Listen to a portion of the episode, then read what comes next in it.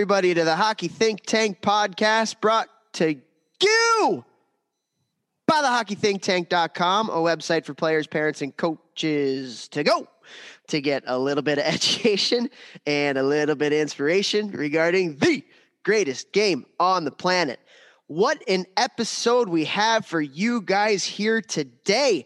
We are bringing on two guys from the app and website Project Hockey, Danny Heath and Evan Karambelas. They're going to come on to talk some hockey, talk of their journey, and also talk about this unreal app and website that they've created for hockey development called Project Hockey.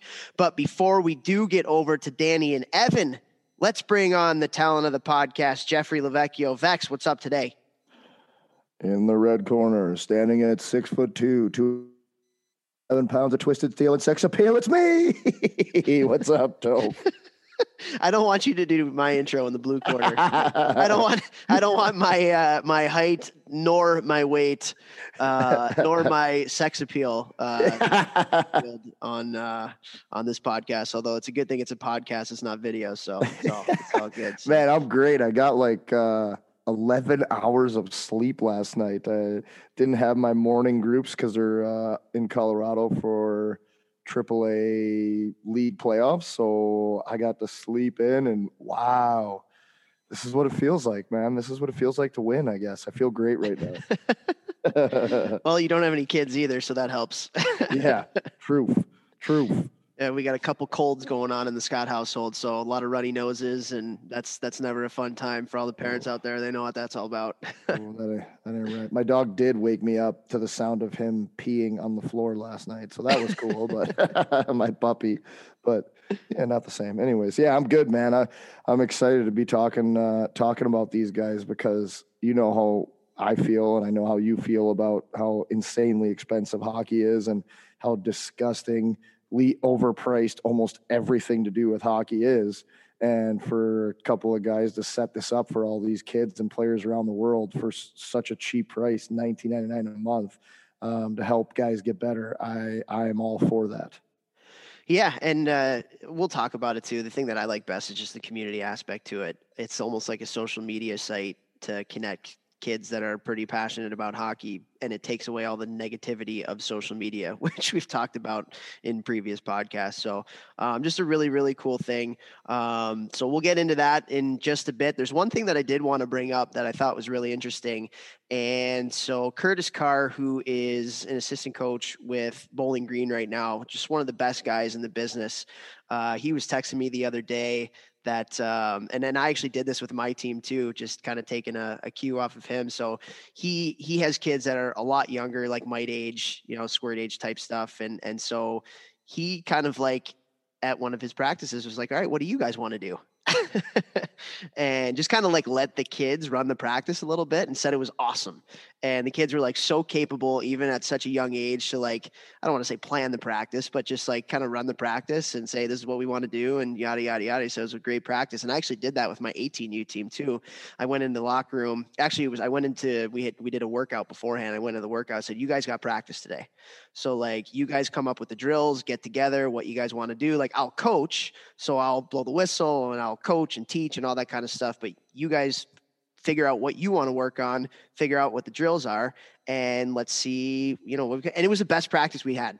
It was an unreal practice. Like they were so engaged. I think they were pretty excited. The fact that I like, you know, involved them in the planning of, of the practice and stuff too, and gave them a little bit of ownership. So it was really cool to just kind of hear, you know, it, it worked with Curtis and his, his like kids and, and their team at, at a really young age. And then when I did it at, uh, at the older age, it, it was awesome too. So I just think I would encourage coaches to, to try that, you know, like let, let the kids plan a practice, give them ownership of their development, what drills they want to do, and, and things like that. And it, uh, it, it worked out pretty well.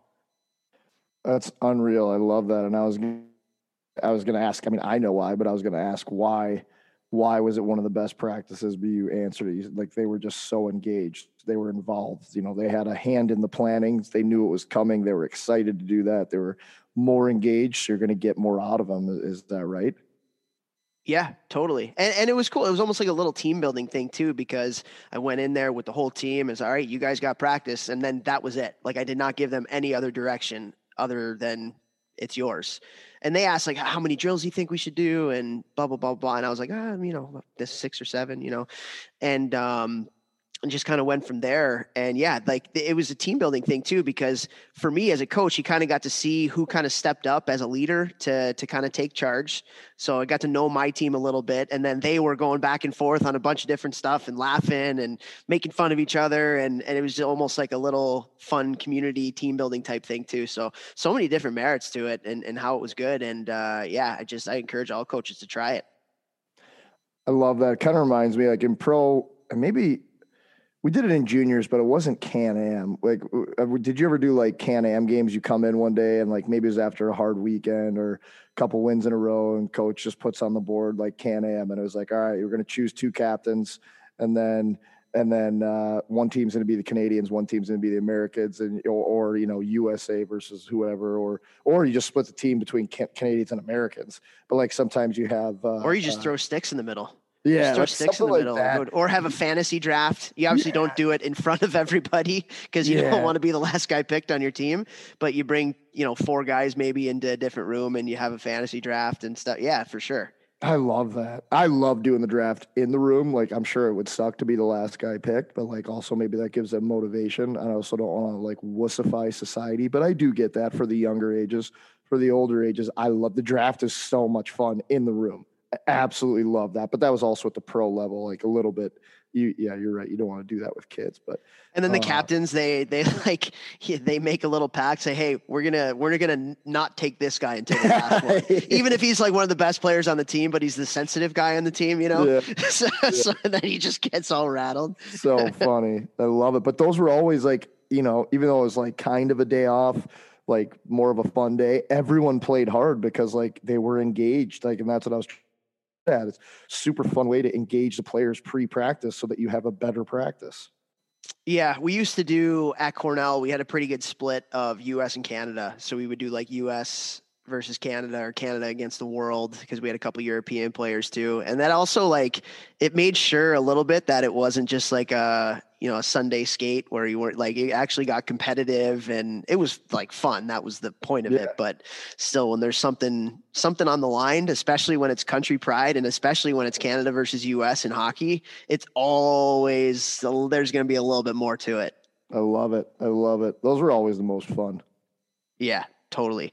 So yeah, I just I, I wanted to bring that up because it was interesting and, and having Curtis text me about that and, and him saying it went so well with the young kids and then me trying it with the older kids. It just uh, uh yeah, like I said, I've said it 19 times already in this intro, but try it and see see what you think and let us know. Shoot us messages on on social media or shoot us an email and let us know how it goes if you do because um, I hope you enjoy it. So um, yeah, but uh, going to Project Hockey now. Obviously, talked a little bit about it, but just uh, two great guys that are trying to trying to make the hockey world better, just like we are. And I think, you know, Jeff and I, as we say on the podcast, we are very, very selective about the people that we choose to work with on this thing because this this is our this is our baby and we only want to surround ourselves with good people that care about the game and are doing things for the right reasons and, and these guys definitely are. So you're going to get a sense of what this project hockey app and community is all about and um, yeah it's just it's really really cool. Wanted the chance to get these guys on here to talk about it and they have great stories too. I mean their path i mean we talk about it all the time like everybody's path to high level hockey is very very different you know, and, and Danny's path, he grew up in Glendale, Arizona and fell in love with hockey because the Coyotes moved there from Winnipeg and just a really neat experience that he had.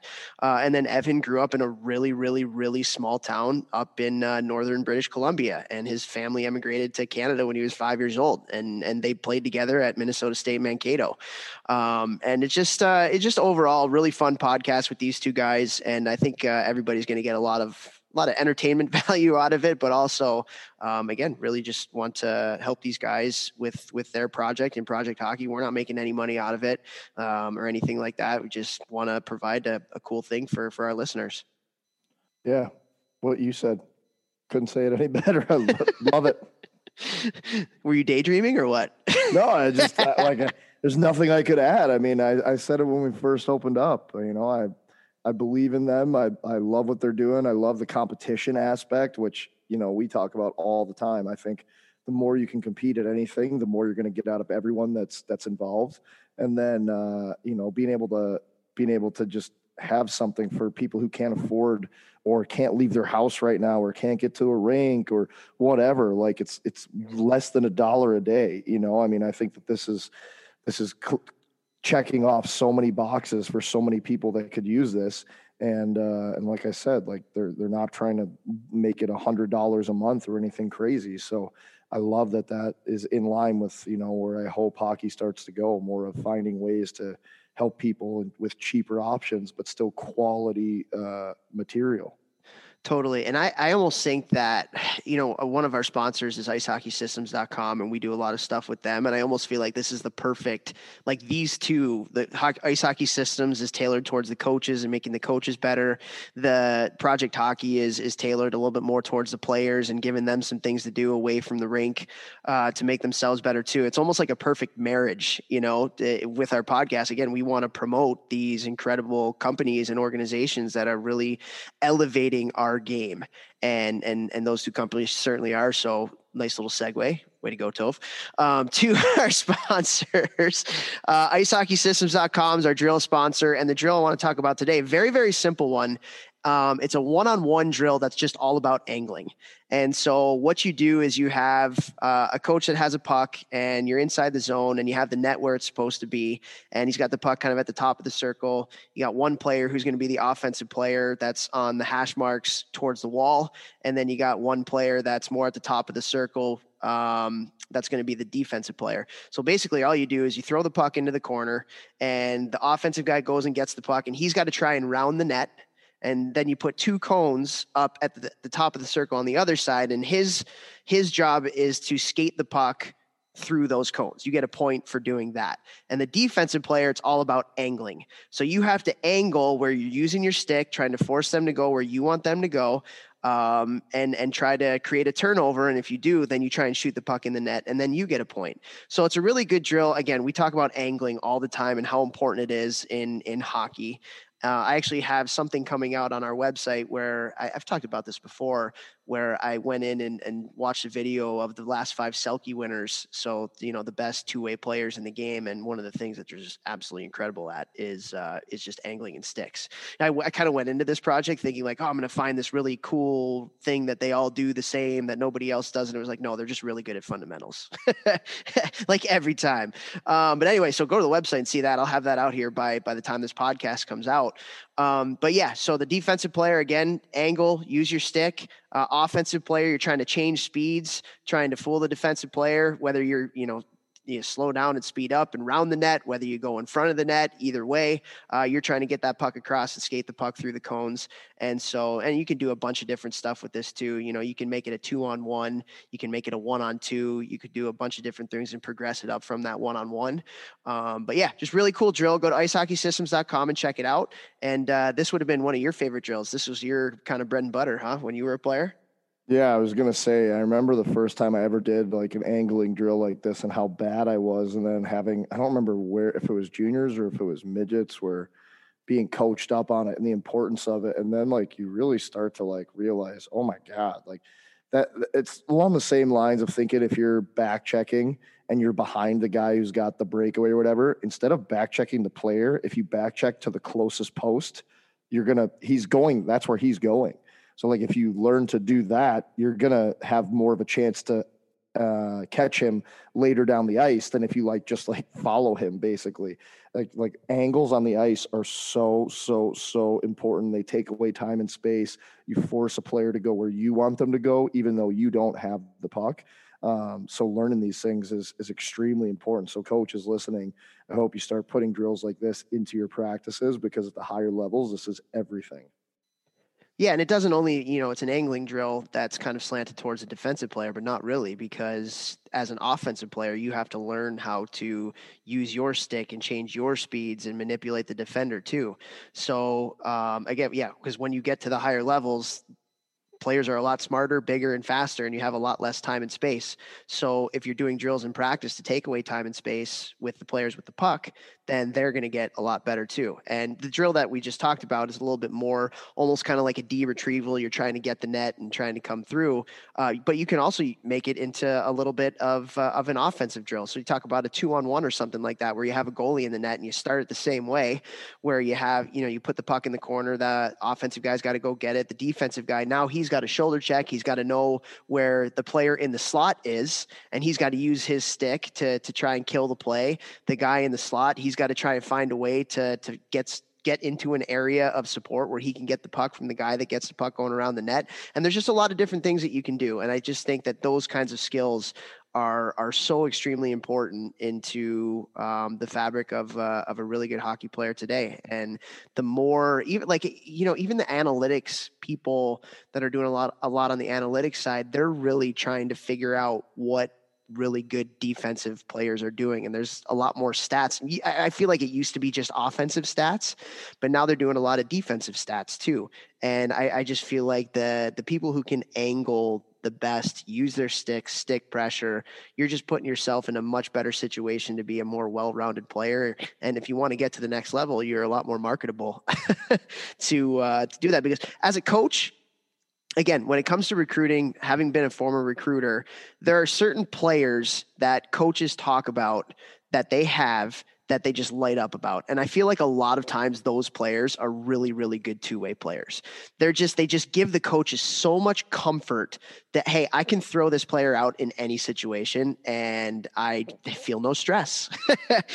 we all have players who we throw out there. We're like, oh gosh, what's going to happen in this shift today? And then there's the players who you throw out there and it's like, oh man, I know what I'm going to get like I'm I'm good. And you can throw them out of the power play, penalty kill, six on five, five on six, whatever. And you're like, we're we're in a much better situation than the other team right now. And so the more we can develop those types of defensive habits and, and concepts and skills within these players, um, I think the better. And uh, it just, uh, yeah, just this angling drill is pretty cool. Long-winded, long-winded, long-winded answer to, or not even a question, but just this drill. But yeah, no, I love it. I love it, and I love that you took it to a belfry level and and threw in. Well, then you could progress it to this, and you can progress it to this. And for anyone who hasn't listened to our episode with with Darryl Belfry, like, okay, what are you doing? Uh, you need to listen to that because it was unbelievable. And talking about drill progressions, and you know, Toph just threw out a couple ideas how to change a drill once they, your players get good at it. So this could be a multifaceted drill, working on the offensive player a little more, working on the defensive player a little more. So unreal, love this one. You guys should definitely incorporate. Absolutely. And then, uh, yeah, so thank you to icehockeysystems.com for being our drill sponsor. Those guys are awesome.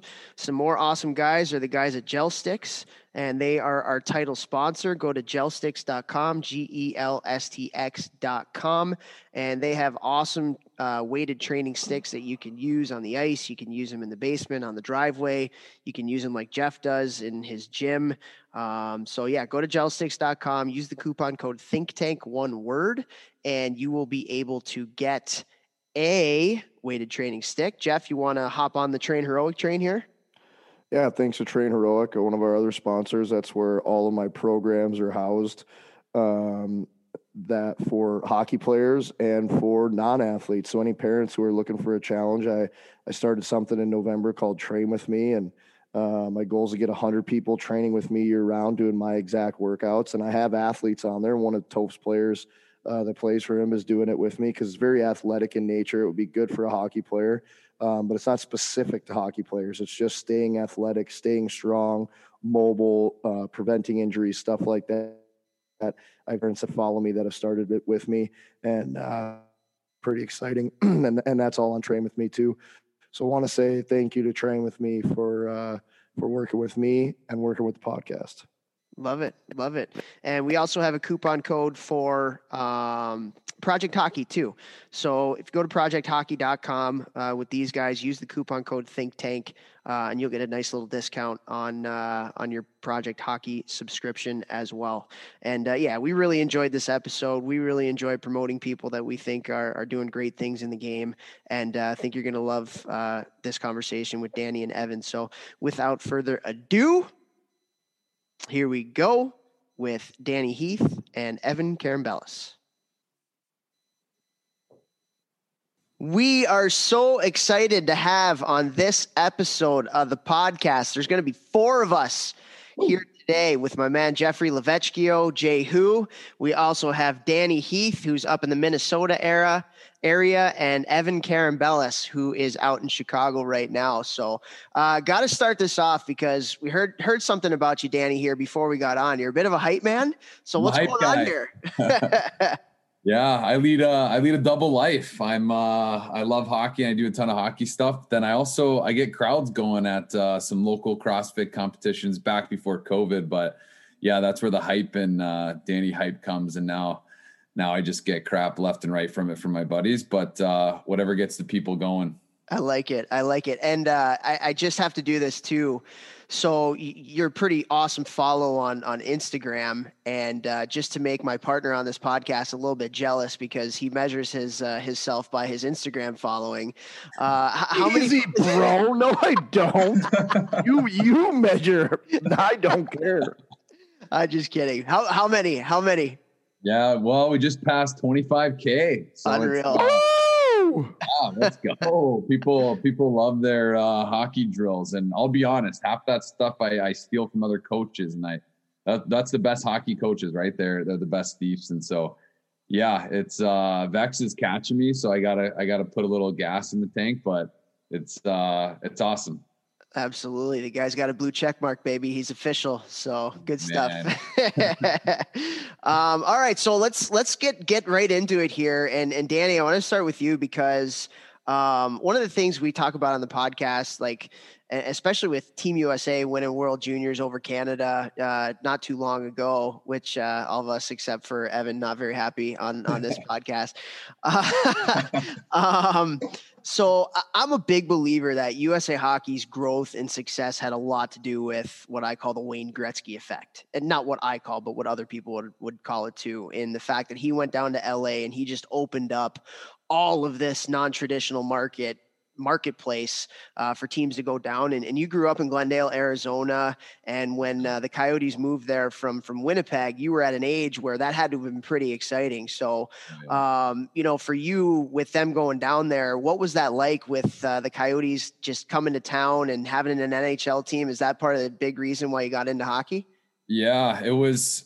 So before that, I played inline hockey, and then I kind of when the Coyotes came to town, I was such like a a dumb kid at the time. I was like, hey, we're getting all these Canadians coming down and being on our hockey. Like we're starting a Canadian hockey team because they came from Winnipeg. And so I can remember the time I like had no idea, like I couldn't put it together. Um, but yeah, that's kind of what what sparked my interest. And it it just so happened that like the birth year um, that I grew up with two ex NHL hockey players, their kids were the same birth year. And so they coached our teams. And so like literally from the age of pee-wees till I left home to play junior hockey. I had Jimmy Johnson, who played in the NHL for 15 years, and I had Ulf Samuelsson, who was probably one of the most hated guys um, to, to play the game again, especially in the Boston area. But it was pretty cool to have those two and being a defenseman myself, like they were, we had three sets of D and those two would always be uh, D partners in practice. And, uh, it, it, was it was insane having that type of uh, resources available every single night. But yeah, it was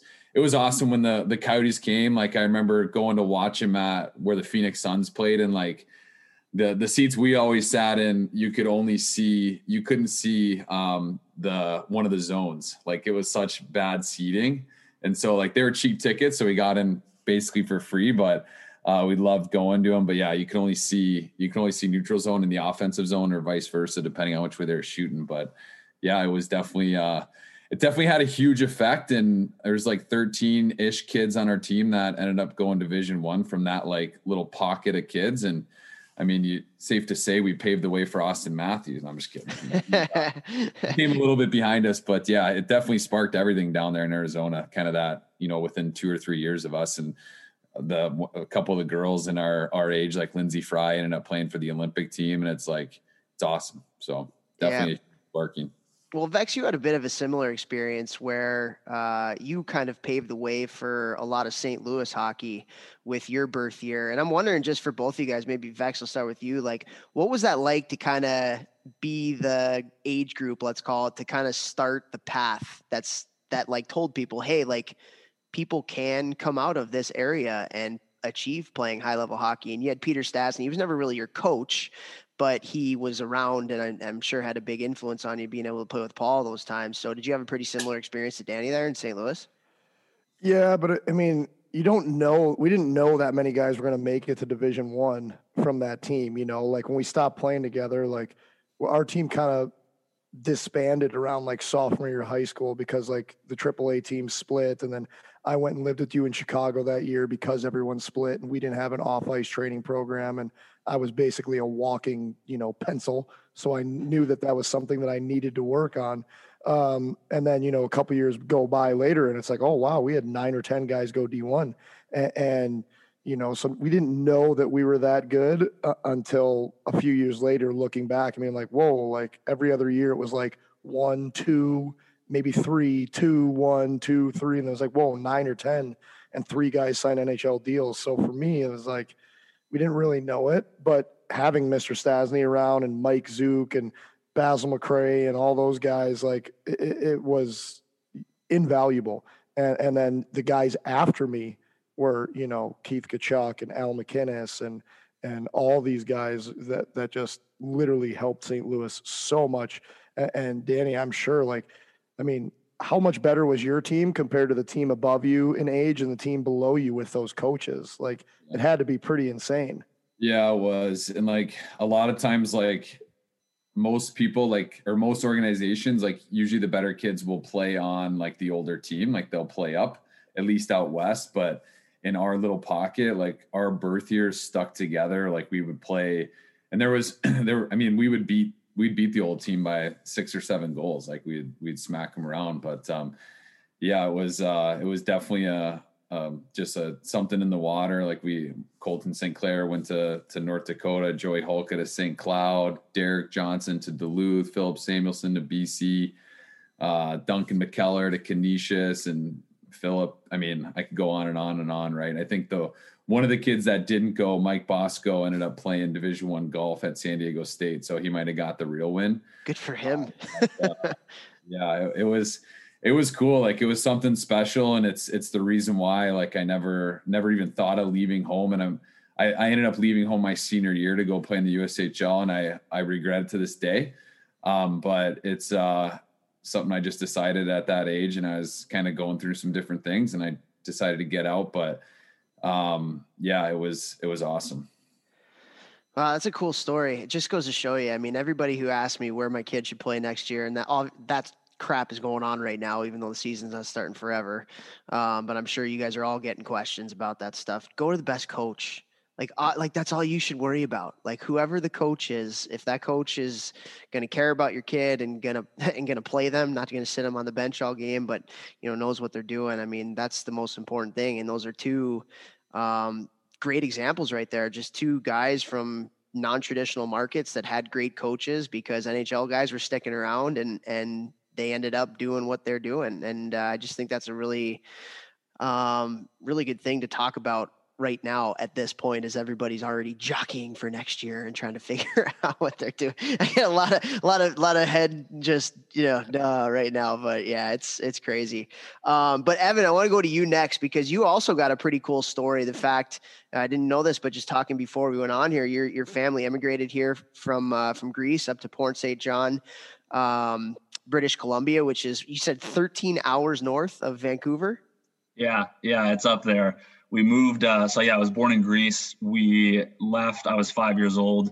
My mom was from Canada, so her, you know, she always wanted to, to raise us there. But we we found our opportunity, I guess, in Fort St. John, British Columbia, with like you said, is is 13 hours north of Vancouver, close to the Alberta border, uh, small oil and gas town, and um, and that's where we ended up. And I mean, for for my family and uh, and for me, I mean, hockey was not, you know, definitely not familiar.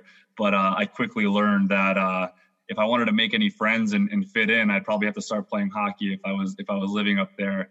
Um, so I started a little late. I started uh, I started learning how to skate when I was uh, you know around nine years old, which is a, a, lot a lot later than probably anybody else in the town. Uh, you know, as soon as you can walk, uh, you get a pair of skates uh, and you learn how to skate. But um, yeah, it was great. Hockey was uh, was the one sort of one thing that plugged me into the community right away. That's awesome, man. That's awesome. So, like, take us through. You know, we have listeners obviously from small towns that that listen to this, but we also have, uh, I'm sure, a ton of people that grew up near a city or a suburb or stuff where there's quite a few people. What's it like growing up in small town Canada in Fort St. John? Um, and what was your experience like, kind of going through youth hockey because you got to play Division One hockey, and played junior hockey, and got to a pretty high level. Like, what what was that experience like for you? Yeah, I mean, like I said, I started I started pretty late, so I definitely, you know, and I'm I'm a goalie, and I'll, I'll get into kind of how I fell into that. But you know, when you start playing, everyone gets uh, gets an opportunity to you know throw the pads on. Uh, I was not a very good skater, but I was a big kid, and I was uh, I had like blind confidence for whatever reason. And uh, I remember we kept losing kept losing games, and I told my coach like I need to be I need to play goal, and uh, and he said go ahead, try it out uh, I think we tied the game probably like seven seven at that time, but it was our first point that we got, and um, I was pretty useless in any other position because I mean I legitimately couldn't skate at that time, but I was fearless and, and could stop pucks. So um, I kind of you know kept playing goal uh, ever since then. Probably probably my parents probably weren't happy about that. It's a pretty expensive position, but uh, but I kept playing goal, and I mean in in that town I mean, right now, if you look at your weather app, Fort St. John with the wind chill is probably minus 45. Um, winter is, uh, you know, unlike Danny who grew up uh, in in Arizona. I mean, winter is, you know, nine months out of the year. So so ODRs are happening all the time. I mean, everything revolved around going to friends' places, whether they live on a lake, uh, and we go skate out there. Uh, you know, watching hockey. Um, everything sort of revolved around around that. And for me, um, you know, making friends, being new to uh, to a city was um, that was the, the, the one way to do it.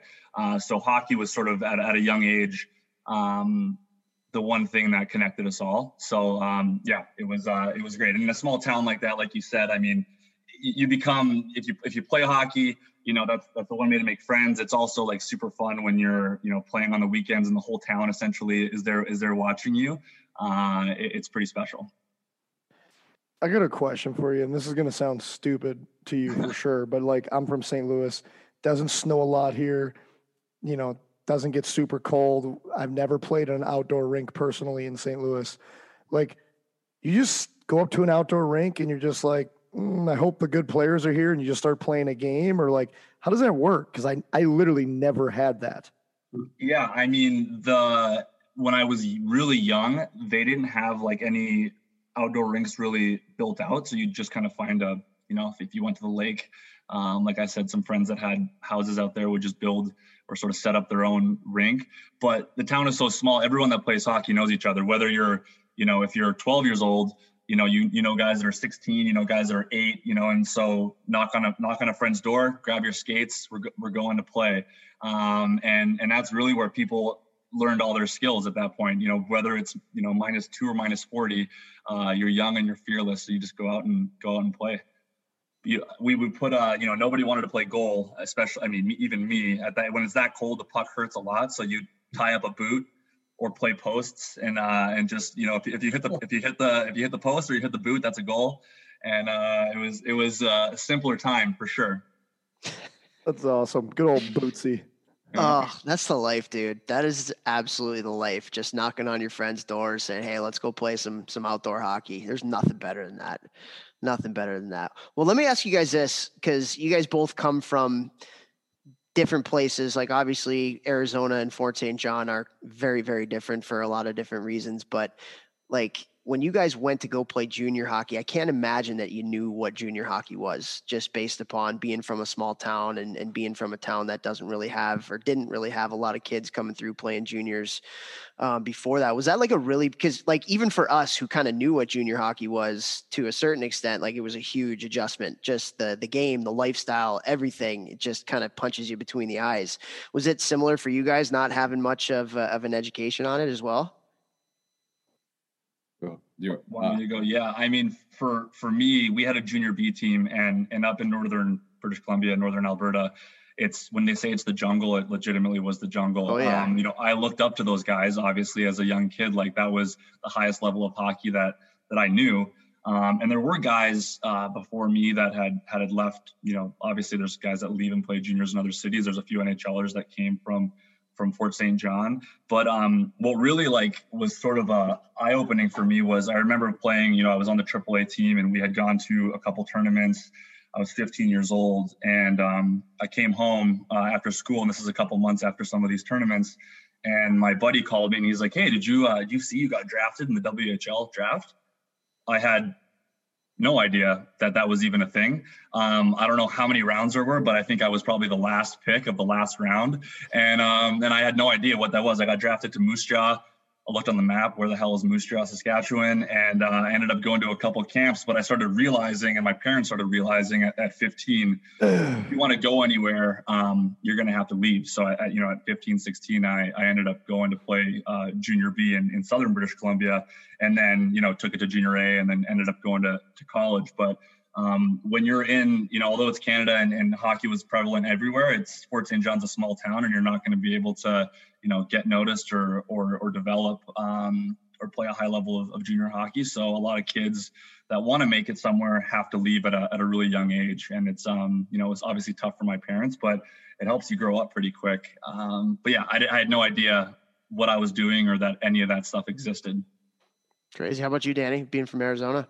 Uh, yeah, I had no clue what junior hockey was at all to the point like, um, like I, so I, I made the final 40 camp for the national program and I, I can remember skating there and I was the only kid that played double A that season that actually went to this tryout. And I can remember them like, them talking and like half the kids were already signed and like I don't know if it was already picked when I got there, but it, it was it was a cool experience to be in that program for for the week or whatever. And I can just remember like kids saying, "Yeah, if I don't make this, I'm going to go play in the USHL." What about you? I'm like, uh, "What's the USHL?" Like I've literally never heard of any of that stuff. I didn't even hear about the national program until somebody called me and said, "Hey, you, can you come to this camp for the weekend?" type thing. And it was uh, it was kind of a similar story. Like I went home from that that camp. It was awesome. Had a blast. Um, and then got a call like two weeks later. Hey, this is uh, Coach Bliss Littler. We drafted you to to the Tri City Storm USHL, and I was like, I was like, awesome. Like, where you where are you guys located? He's like, we're in Tri City. I'm like, oh, that's like I at the time I thought it was up in like like that Washington State. I, I you were mistaken. I was like, all right, sweet. It sounds awesome. Um, um, like, do I, I, was, I literally asked him, like, do I need to come now? Or like, what is like, what is this league you're talking? Like, I literally had no clue. Do I come now? Do I, do I, do I get on a train now? What do I do? Um, and this was, this was in the futures draft. And so I was, um, going to be a senior the next year. And then, um, yeah. And so decided I didn't go till halfway through my year. And then I finally did go, um, and played a couple games with them. And then I, then I decided to, to stay up there and, and play the rest of the season my senior year. But um, yeah, I had no clue what it was. And I my graduating class in Phoenix or in Glendale was over a thousand. And then I go to high school in Kearney, Nebraska, home of the Bearcats, and there was about 42 people in the school. And I was like, this is this is a culture shock. And it was it was cool. It was probably one of the best things for me at the time, but it was uh it was definitely interesting. And yeah, I had no idea, but it was fun.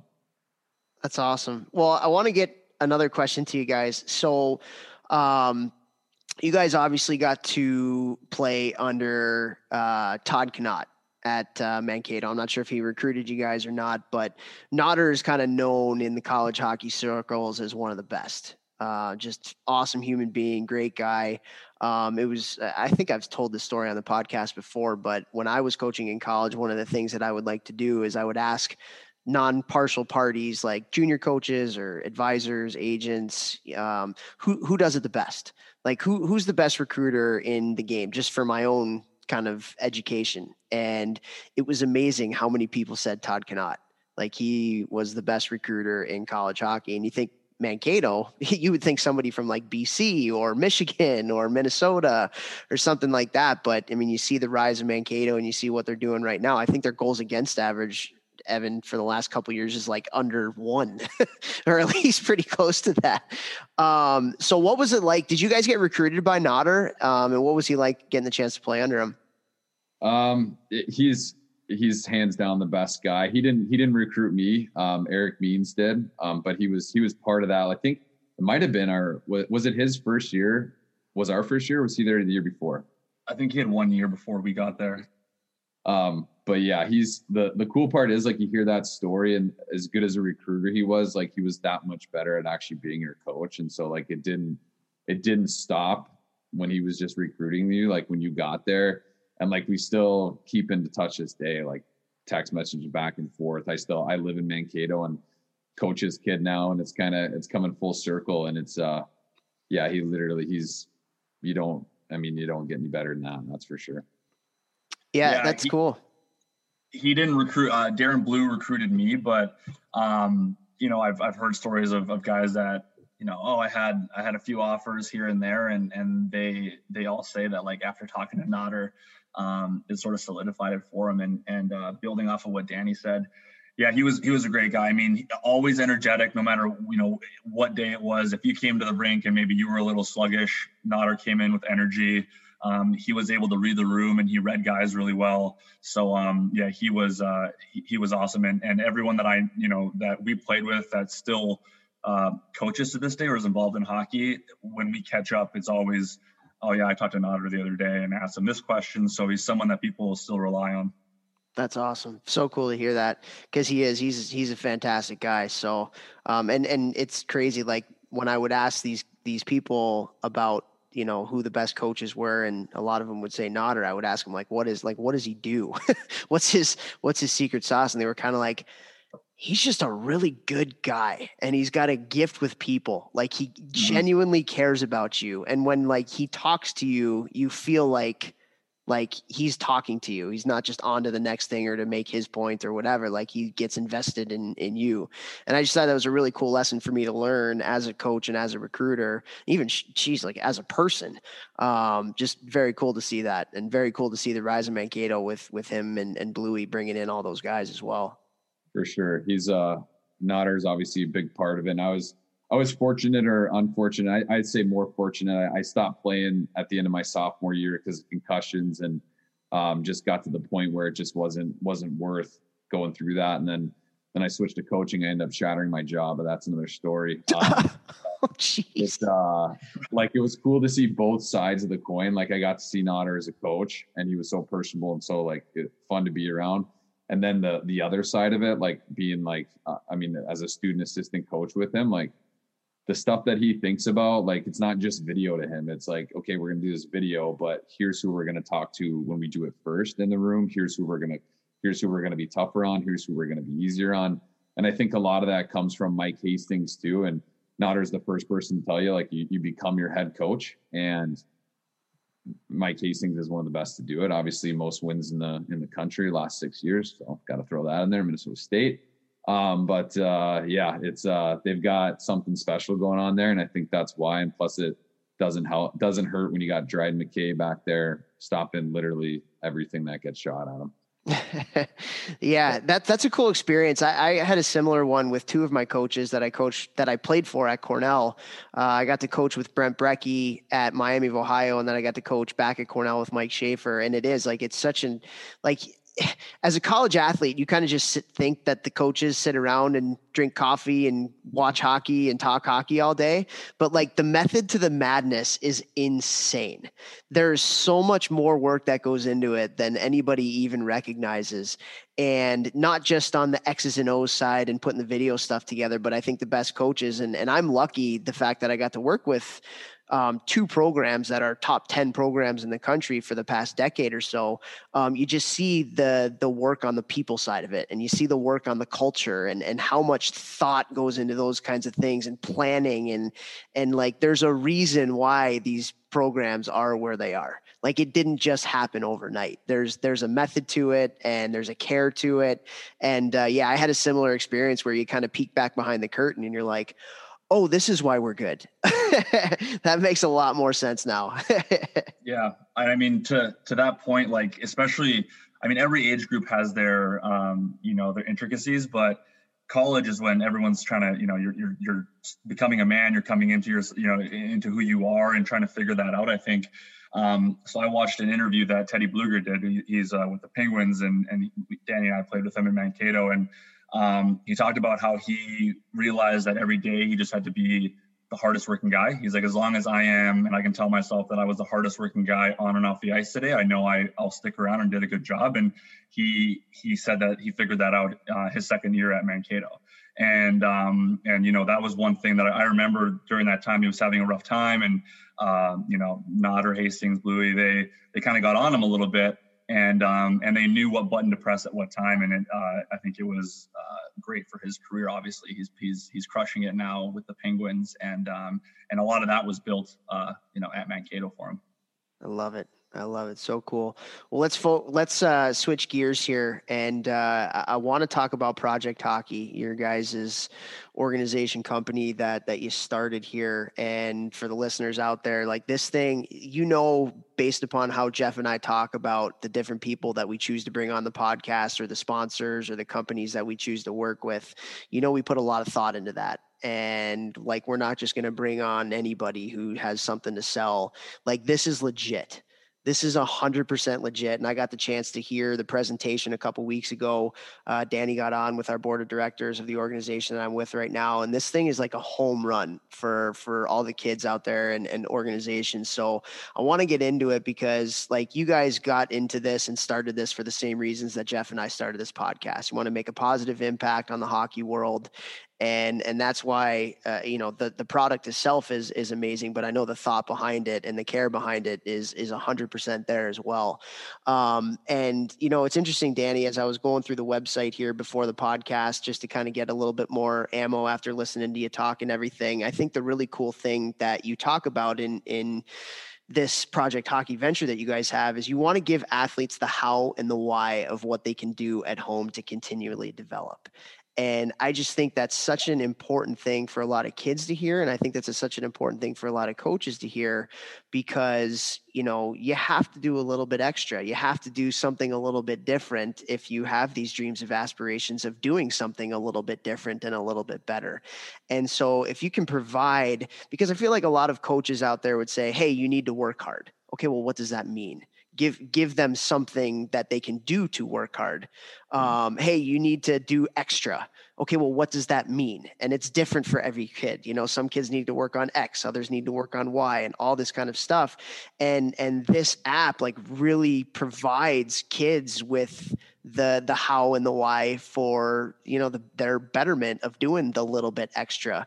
So what was your what was your kind of thought process in starting project hockey? Why did you what what was your how and why in in doing this and then we can get into a little bit more of how the how and why for these kids and getting better yeah kind of and I, I mean, you teed that like awesome. Thanks for that. But um, it's it's kind of goes back to like honestly, like give more, be more. Like the whole like Bex's whole idea is like we're trying to leave this game better than we found it.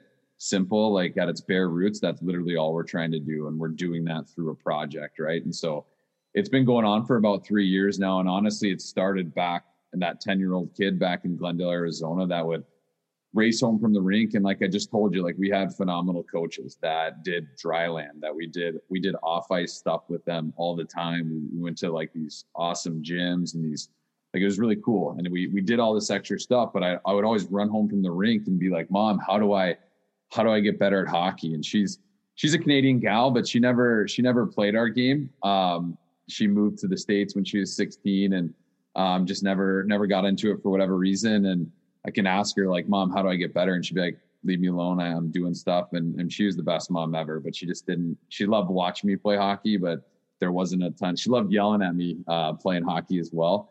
Um, but she would she'd literally say like grab your little stick and, and go stick handle in the kitchen and so i'd say all right grab my stick i'd start stick handling the kitchen i'd snap one of her cupboards off she'd come in and and smacked me on top of the head and like that was my that was my dry land at home training that was it for the night and it made me tougher like i definitely definitely got a little tougher and was was harder to get off the puck in the corners but it didn't like it didn't help me as a player develop and so always wanted something more. And so then it just, that's kind of what happened, right? Like I, I said, I stopped coaching my sophomore year and started to, to help out the youth organizations. Um, and I, I realized that there was a lot of kids that had that same thing, right? Whether they're they are doing stuff every single day at the rink with their coaches, but they still wanted more.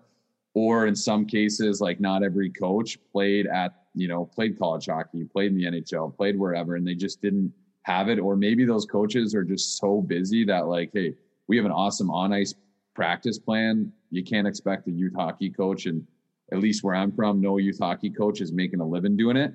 And so they they couldn't be expected to make that off ice plan. And so I just started to piece together some drills and some content for kids to do at home. And at that time, it was just a Google sheet that we went back and forth sharing. And the cool thing was like uh, I'd wake up in the morning, like 20 more people would re- have requested access to the sheet, and then the association next door and the association next door, and it it just got to the point where we needed to to find a way to to make it just a little bit more interactive and, and put the community first because obviously with an app it's different but the what we do and the why we do it and the how we do it is is pretty special at, at project hockey. And like like you said kids kids can log in. It's uh it's um it's an app for the kids to to get better all the way from not just stick handling not just like we do hockey iq we do hockey mindset we do anything that a kid needs it's going to be inside project hockey for them. And like i said it is it is for that extra piece too right? Like we're not we're not sitting here trying to think like we've been in the game long enough. We know we're not we're not replacing anything that people are doing on the ice or even in some facilities. But what we are doing is helping about 95% of the population that can't a afford that can't or b just they don't have access because of the resource. And we're able to provide them with with some skills training with coaches from not just myself and, and Evan here, but like we have Maddie Rooney, who is arguably the best goalie in the game right now, um, USA Olympic gold medal winner, 2018, another USA gold medal. We're starting to catch Canada about 55 more, and we'll get you, boo.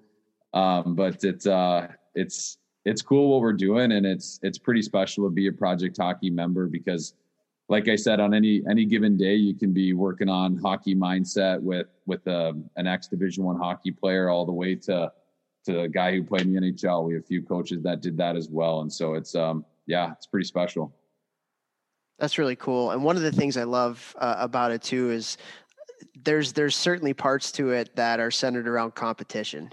And so, you know, there's some public scores that you can post and you can do it with your buddies and, and kind of have a little bit of that competitive edge to it. And I think we can all sit here and agree that if once once there's a scoreboard, you know, eh, it, it, it amps it up a little bit. And so talk a little bit about just how you guys have found a way to weave in um, a little bit of competitiveness into into this app as well. Absolutely. Yeah. I mean, you look at you look at the best players in our game, like you look at the Hilary Knights, you look at the Sidney Crosbys, they're they're always, in my opinion, they're always the most competitive people, whether it's like at the rink, whether it's and I guarantee like I guarantee on the teams you guys grew up playing on, like you guys are the most competitive people and usually the best players on the team are the most competitive and that's because that's what it takes to to play at a high level in hockey and so we do that inside project hockey every day. We compete um, we do stuff that we put a time behind it. So we'll, you know, we'll have a stick handling drill and say, okay, it's great. Like, you know, the skill you mastered it. Now, how many times can you do it in five minutes? Or how many times can you do it 30? How many times can you do this stick handling drill 30 times and, and things like that? And like you said, like it, it, goes into a leaderboard. And so we, we've got members, I think we're in six different countries now. Um, so the kid in the kid down in St. Louis can see how they, they did against the, the girl up in Ottawa or the the team over in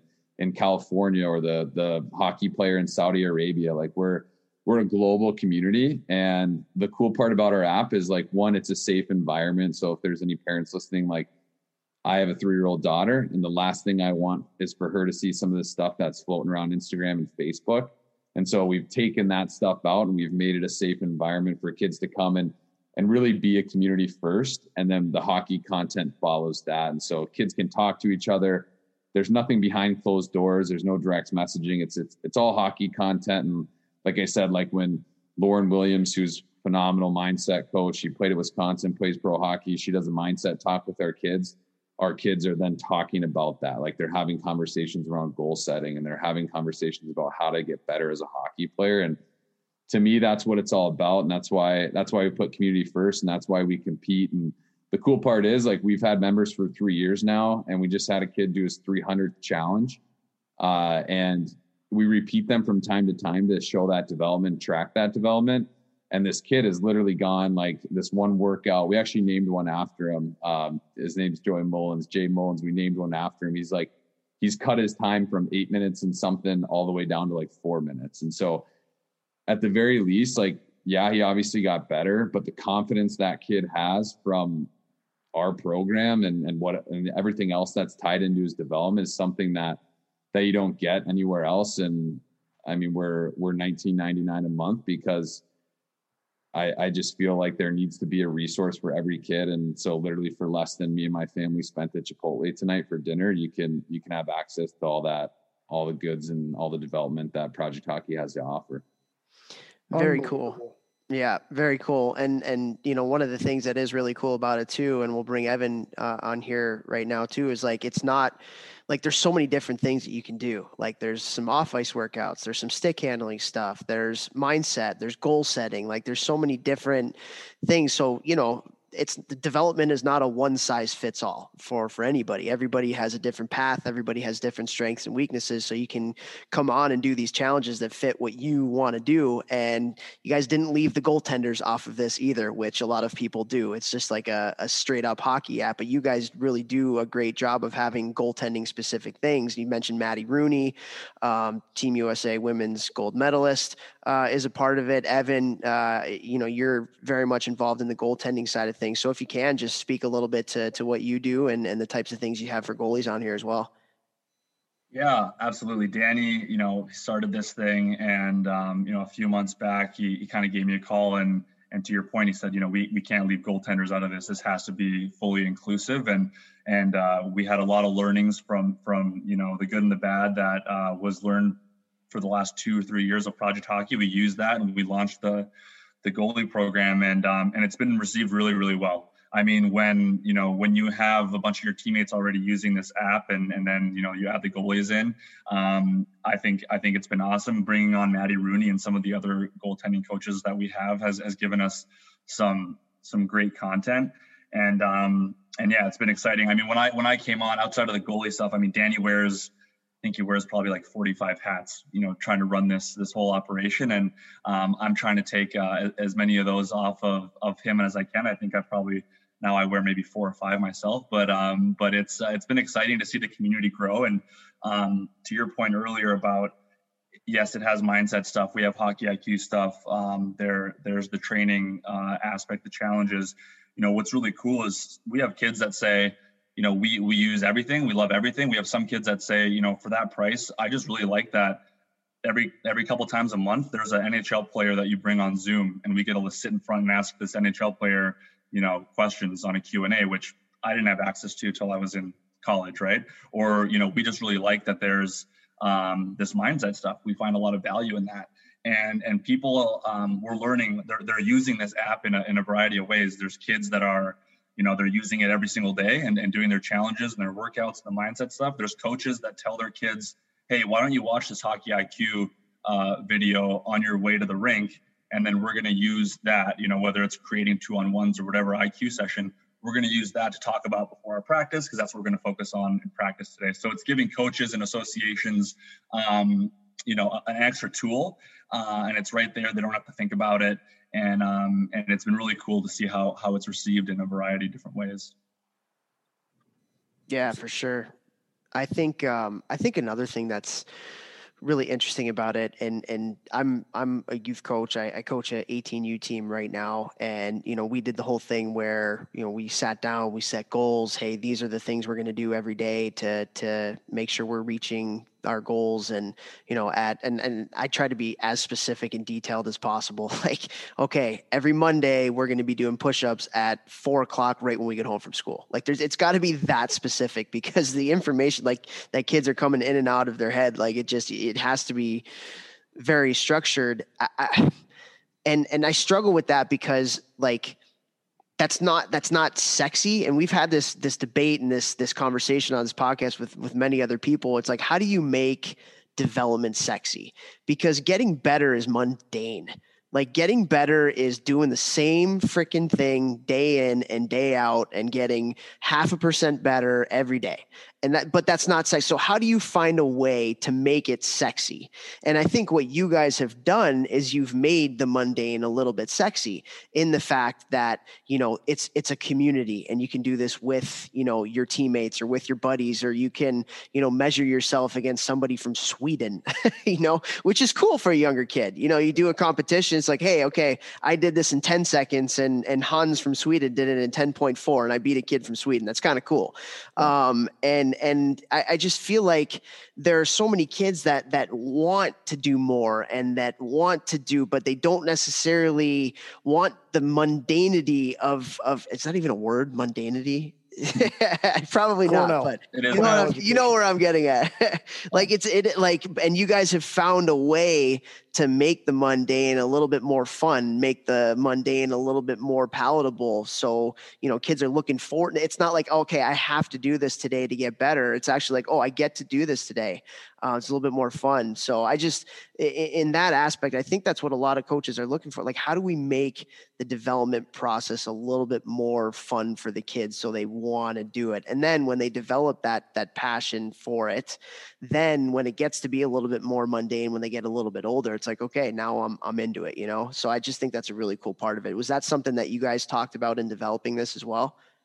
Yeah, absolutely. Like I, I think you know, you put competition in front of anything and it makes it more exciting. And then you put that competition with your buddies. I think it makes it even sexier. And then I think you put it in front of competition with the entire world. It's uh it's something that kids get excited for. And I'd be sitting here lying saying if I didn't get pretty rattled when, you know, that 10 year old kid from California beats me at one of the challenges, which which happens way too often. Um, because I do all the workouts. I do them about a week or so ahead of time to make sure they're they're dialed and ready to go. But it's uh it's pretty cool and um, you know the kids they're they're competing against themselves and and some of the some of the phone calls and emails that we get like it's uh it's it's helping a lot of hockey players right now and it's it's it's reaching a ton of different kids and like Evan said like those zoom calls that we get with some of these kids and like Teddy Blueger came on and did a Q&A with our our players and one of the one of our members out in Calgary diehard Flames fan sent the best email after is like, hey, that was my son has never talked to an NHL hockey player before. He got to ask him five different questions that got answered right, right in front of his face. And he's like, he bought it, he bought a Teddy Blueger jersey that night online. And like those are the types of things that like Teddy was probably the first NHL hockey player that I spoke to because I never I never had access to that. I mean, besides our two coaches, they're ex NHLers, but somebody that was actually playing in the National Hockey League um, at the time was something that you know, it's it's some people probably get it all the time, but it doesn't happen for 95% of the population. And for Project Hockey members, it happens quite a bit. And I mean, we've got Sami Jo Small coming on this week, actually Thursday, who's the the U.S. or she's the Canadian Olympic goaltender. She's won three gold, two gold medals, one silver medal. Um, she's Canadian royalty, and it's uh, you know our, our our players get to talk to her and, and ask questions and, and different things like that. And it's uh, yeah, it's it's special to be a member. It's it's something that when we started it, it was just to to honestly help the kids around us, and then we realized we could help more and more and more, and that's why we're we're bringing on the right coaches and and building this with the hockey community um, instead of for it, because I think a lot of times that that can get mixed up a little bit, and so we're yeah we're just trying to to help as much as we can. If and if anybody's listening, we I mean we work with over sixty youth hockey associations and we're always doing awesome awesome program stuff with them. And it's it's turning into communication tools for these kids and it's it's something that's uh yeah it's it's special Sounds like it, Vex. So I got the chance to sit in on on Danny um, doing this presentation and, and talking about it. Um, what what are your thoughts on this? Just uh, first time you're kind of hearing about it and stuff. It's pretty sweet, eh? Well, I know Danny from working with Tyler in St. Louis here, but I love the idea of saying a coach saying to the kids like, "Hey, we're going to work on you know whatever. We're going to work on two.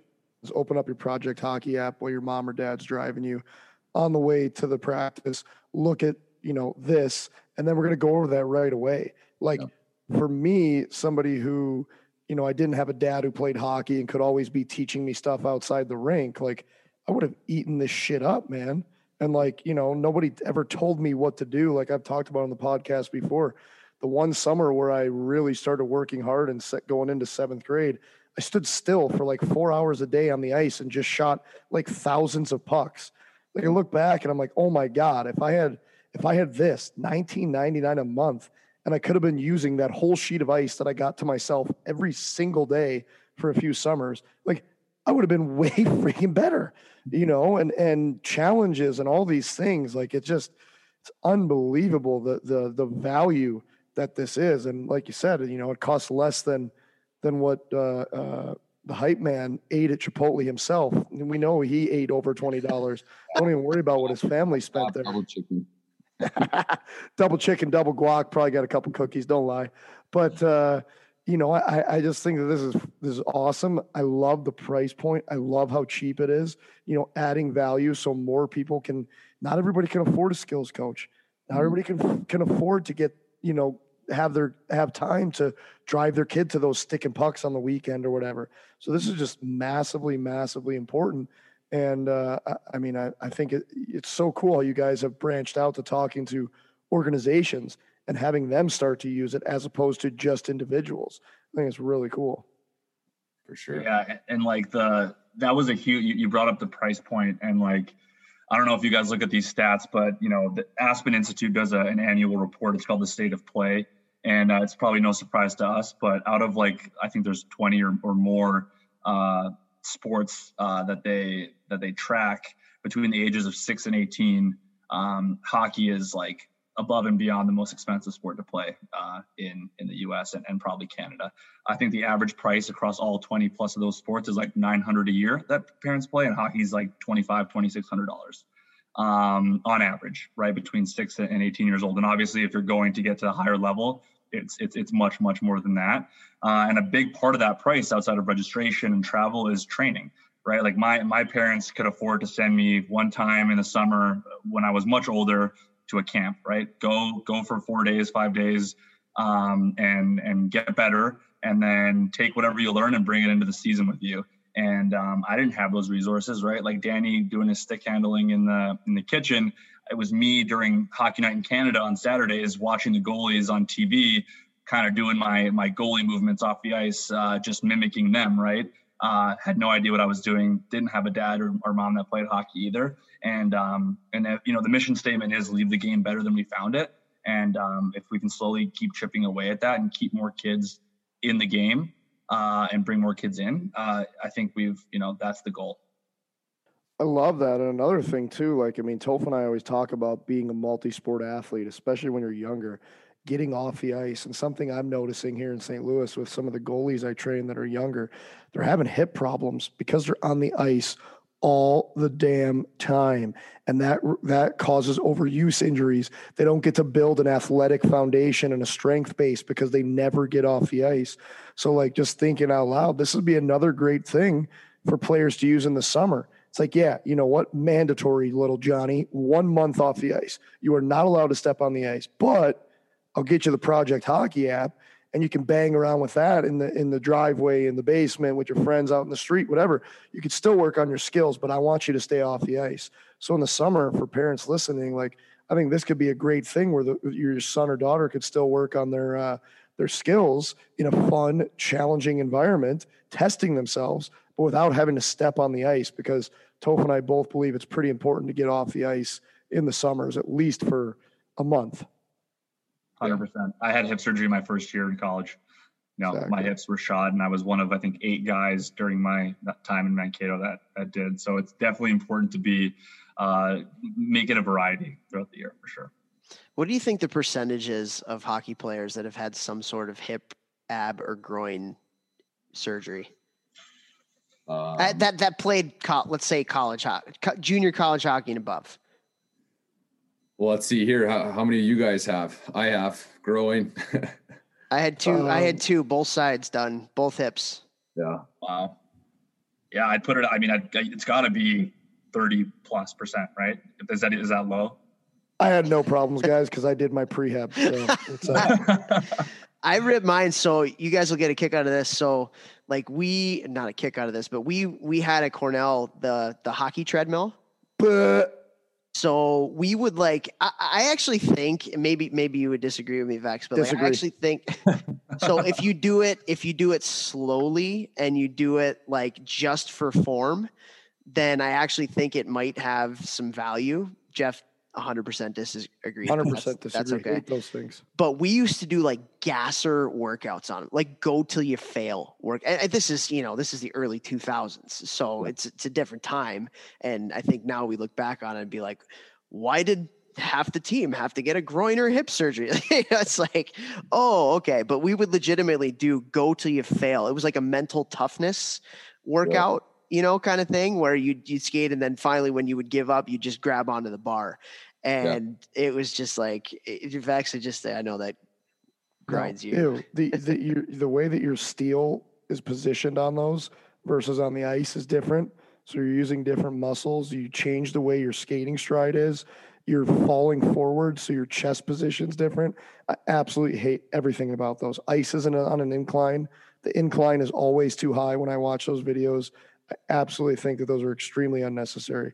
Uh, Yeah, they're different. There, we I had to skate on a couple of those my freshman year, and it was kind of the same idea where it's just like it was tough. And I just came off. I actually uh, I dislocated my pubic bone um, in junior hockey, which is they say it's very common in pregnant women. So at least I got, got Makes sense. um, but uh, it, uh, yeah. So I had that. I ended up having to have double sports hernia surgery on on each side, and they had to reconfigure that whole deal. And then the next year, I was on that that treadmill, and then sprinkle in like seven or eight concussions, and it was just like, holy cow! Like this is uh, this is a lot. I think I I played three years in the USHL and probably played uh, total of like ten healthy games, and then maybe 60 total and it's 60 game seasons right and like i think i i don't even know if i got to 60 like it, it just was i was hurt and beat up and it was just too much and it uh yeah it got to the point and then like i said i switched to coaching and then i was on the bench in a high school game and our coach says heads up and i look up and took a puck to the mouth shattered my jaw um ended up being wired shut for eight weeks and yeah couldn't stay away from it but thankfully i've been pretty healthy for a while and it's uh yeah, hockey pucks are hard, that's for sure. Crazy. All right. So last question before I let you guys go here. Um, so Danny, you said you played for Ulf Samuelsson. So that was a guy in my childhood that was like, I'm trying to think of like a player who it would be like, who, who would you compare Ulf Samuelsson in today's game? Like who would be a defenseman that would kind of, I, I don't even know if there is one to be honest No. with you. I don't think there is. I don't know. Just somebody that always got under the other team's skin. It was physical, it was cheap, like just everybody hated him. I think if you could probably put a, a like a hit on him in Boston for for the Cam Neely stuff. Um, what was it like playing for him? And I know he, I think he coaches in the NHL now, or he coaches pro hockey. At least he has. Um, what was it like playing for for Ulf? Uh intense. He the way he played was like the way he coached. And when he jumped in on the drills, it's like he was playing back in the NHL. Like he was he's ruthless. Like you were getting slashed on the shin, you were getting you were getting two-handed if you took the puck from him. Like if you got the puck from him, you didn't have it very long. Um, and I, I think it was probably one of the best things. Him and Jimmy Johnson, they were both kind of hard-nosed defensemen.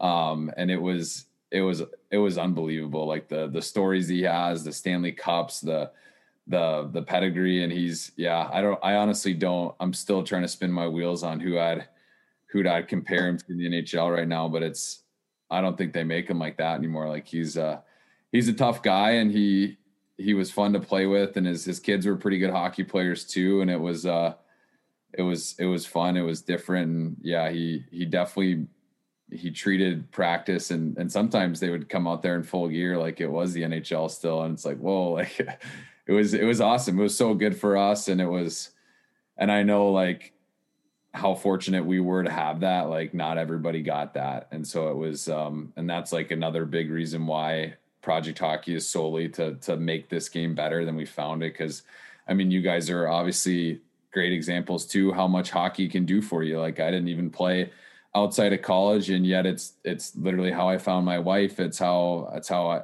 everything in my life I can tie it back to the game. Um, and so it's it's huge and and Ulf Ulf and Jimmy were were a huge part of that for sure. Very cool. Very cool. Well, thanks for taking the time to come on here and, and talk about your product. Again, like I said, like Jeff and I, we do not take these kinds of things lightly. And we want to make sure if, if we want to promote something, um, we, we put a lot of thought into it. I mean, geez, we didn't do sponsorships until what, like 75 episodes in or something like that. I think, uh, I think people told us like 10,000 we could start making money. And we waited till like a hundred thousand maybe? Whatever it was yeah. So you know uh, it just uh, getting the chance to, to kind of get to know you guys here and, and and the product.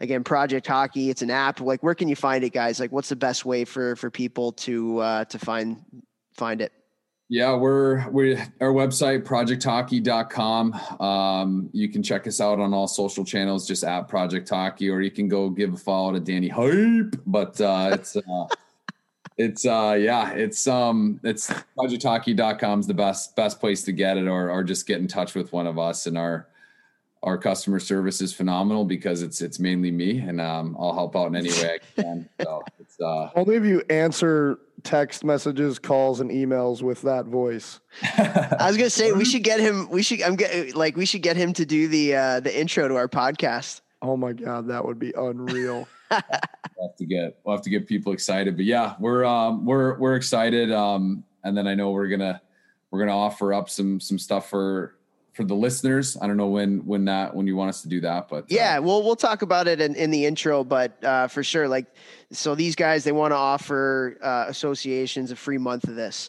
So if you go to Project Hockey and use use the coupon code Think Tank, uh, j- just one word think tank uh, then you can get a free month of project hockey and and uh, you can just experience of, of what it's all about. And so we would encourage everybody to uh, to, to check it out and, and go to projecthockey.com and, and evan danny thanks so much for taking the time on this beautiful freezing cold night to uh, to talk some hockey with us. And wish you nothing but success uh, in the future. We'll be in touch for sure